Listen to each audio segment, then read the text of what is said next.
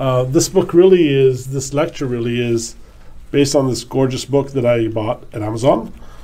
And it's available in other places as well. And it's a book you wrote, The Joy of Intimacy. And when I read this uh, back cover, uh, intimacy is an art. It's not something that just happens, it must be learned, cultivated, and practiced carefully if it is to flourish.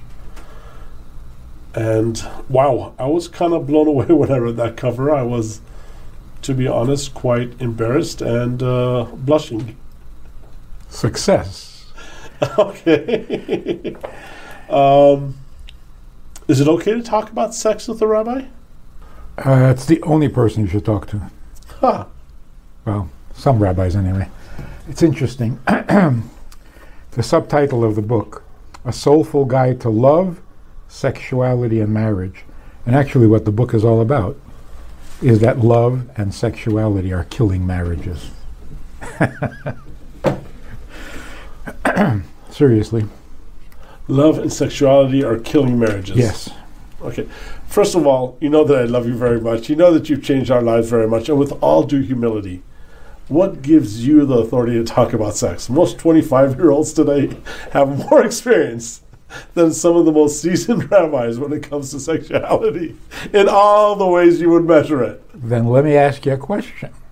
So, why are they so bummed out about it? Why are people so unhappy with their sexuality? Confused, frustrated, bored, guilty. I mean, every every unhappy feeling. We're not doing well when it comes to intimacy. And the real problem that scared me, which caused me to write the book, if people don't get along, okay, you know, married couples, they have their differences, they don't see eye to eye, they argue, they fight, okay. But what's happening today is that in good marriages, functional, happy marriages that we would call successful, everything seems to be right. And yet, the husband or the wife in a quiet moment will tell you that they feel alone in the world. Now, we're actually going to talk about marriages in a second, and I hope you're not going to kick me out of the room. We're actually going to be talking about porn in a second as well. But let's stay with the single person right now.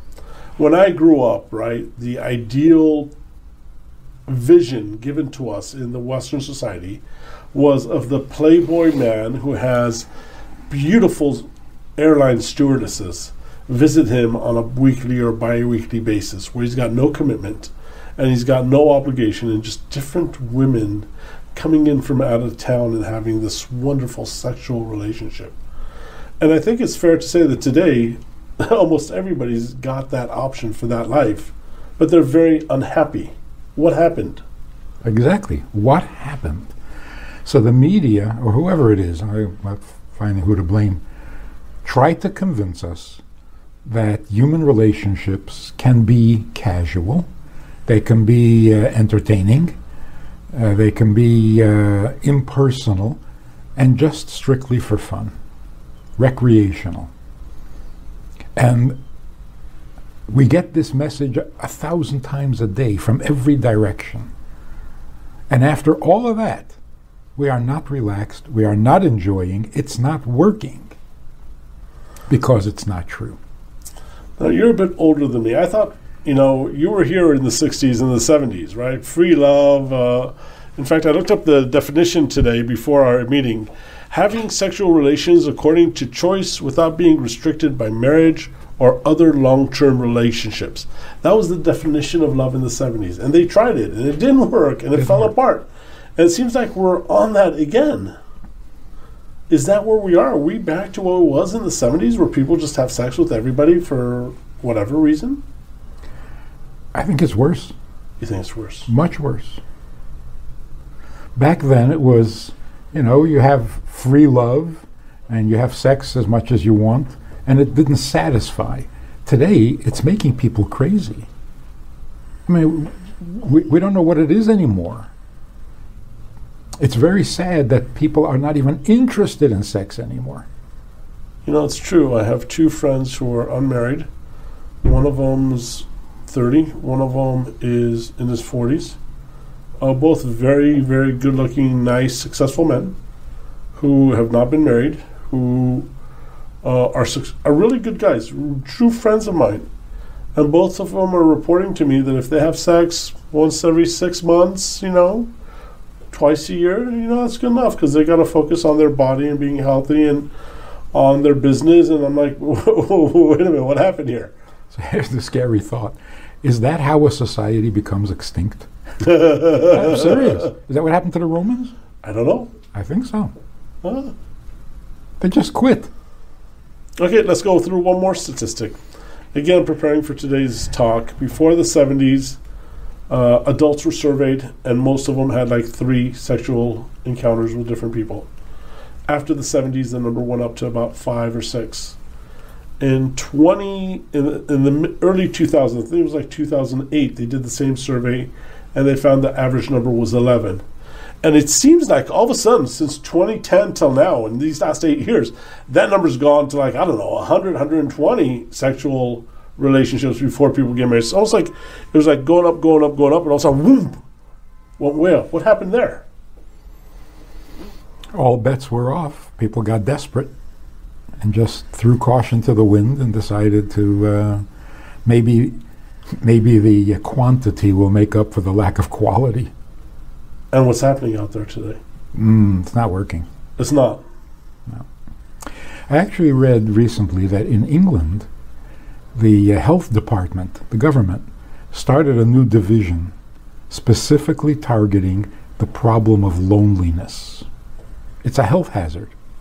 People who feel alone in the world, their I don't know, I guess their their immune system crashes and they're they're vulnerable to all sorts of diseases and stuff.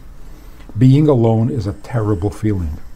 It's not loneliness because these people are very active, they're very sociable, they're all over the place, they travel, they have friends, they have thousands of likes on their on their we- on their site, you know, like so the word like has lost all meaning, the word love has lost all meaning, sex has lost all meaning. I gotta tell you, Jackie Mason has this routine. You know, Jackie. Jackie Mason jokes. I don't know how you learned them, but I love it when you say He says he comes to California and nobody seems to be employed. Everybody's sitting around in cafes all day long. So he asks them, Don't you have a job? And they say they're producers. And they're producing their next movie and they're trying to decide where to put the sex scene. So he says to them, Why does every movie have to have a sex scene? And they say, Because the movie is a depiction of reality in real life. And in life, people have sex. And he says, Yeah, but they also have soup. Why does it have to have a sex scene, not a soup scene? And more people have soup than sex. Because nobody ever says, Soup? No, I got a headache. So it's a really funny routine, but there's some truth to it. Sex today has become soup. I'm kind of embarrassed having this conversation with the rabbi. I don't know why I'm actually flushing. We've known each other But for try 15 this. years. Try, try this. Ask a friend. Ask a friend of yours. What exactly is the difference between soup and sex? Yeah, I remember you actually put out a video. Right. I'm like, I remember the first time we were in David Suissa's office and you asked that question. I was newly married. And I was like, God, this guy is nuts. And then I sat down and made a list, and I was quite embarrassed by the results. No, so the real tragedy is that t- sex today has become soup. If you like it, you like. If you don't, you don't. But it, it's So we did a great uh, lecture before. I think it was called uh, Financial Abundance. And in Financial Abundance, we talked about making a lot of money. And you mentioned that if you make a lot of money just to make a lot of money, that can lead to depression or something like that. And now I'm hearing that if you have a lot of sex for the s- sake of having sex, it can lead to loneliness. Is there a connection between the two? you know you put your hopes in something um, incorrectly, you're going to be disappointed. I mean, you know that's the old story with the false gods. We put all our hope, all our we invest ourselves in something, thinking it's going to bring us satisfaction, contentment, happiness, something, and of course it doesn't. Okay. So we're right now 2018. Are you saying people should only have sex with one person? Is that really No, I'm saying people should not have sex. people should have intimacy. Because the experts today are now starting to admit that putting all the emphasis on more pleasure has been very destructive. People don't need more pleasure. I mean, we have co- we have chocolate. we don't need more pleasure. We need more closeness. Sex does not produce closeness. Intimacy does. So what I'm saying is that sex has replaced intimacy, and we're paying a terrible price for it. But let me explain how this love and and and pleasure are destroying marriages. Because if I marry someone for, for their money, I say, I love you for your money, and then you lose your money, I'm not going to love you anymore. Well, I never loved you. It's a, it's, it's a misnomer. I never loved you. I just loved the money. I tolerated you because I wanted the money. If you don't have the money, I have no tolerance for you. Right? I mean, that's obvious. Why is it any better if I marry you for love? If I marry you for love, it's not you, it's the love. I am married to the love. If the love is gone, I don't tolerate you. What are you doing here? I don't need you, I just wanted the love. So if I'm not getting love, you're irrelevant. So you're not getting married for the money. You're not getting married for the love. Sex, forget about it. Go for intimacy. So you're getting married for the intimacy? Yeah. Huh?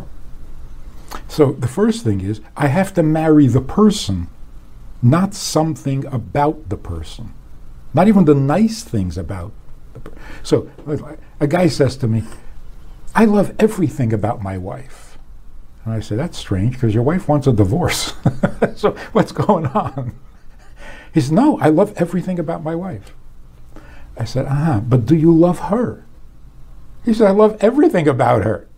I said, That was not the question. Do you love her? He says, What about her? not about her. Do you love her? He says, I don't know what you're talking about.